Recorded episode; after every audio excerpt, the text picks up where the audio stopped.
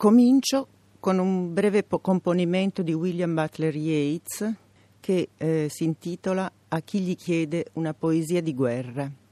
Credo che in tempi come questi sia meglio che la bocca del poeta resti chiusa, perché davvero noi non abbiamo il dono di raddrizzare uno statista. Si è già immischiato abbastanza chi può piacere a una ragazza nell'indolenza della sua giovinezza oppure a un vecchio in una sera d'inverno. E ora leggo una mia poesia.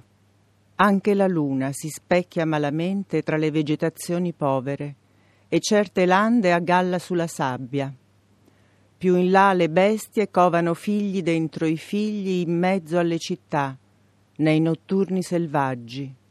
Un sopravvento da cui non sfugge nulla se non la musica gridata per nessuno dei gabbiani e dei corvi.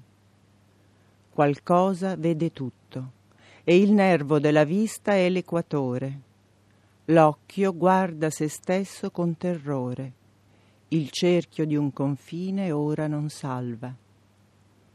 Esposti da una pellicola sola gli uni agli altri, un fremere continuo di pupilla, si scruta l'arrivo del buono di una sintesi ulteriore nella balia. Silvia Bre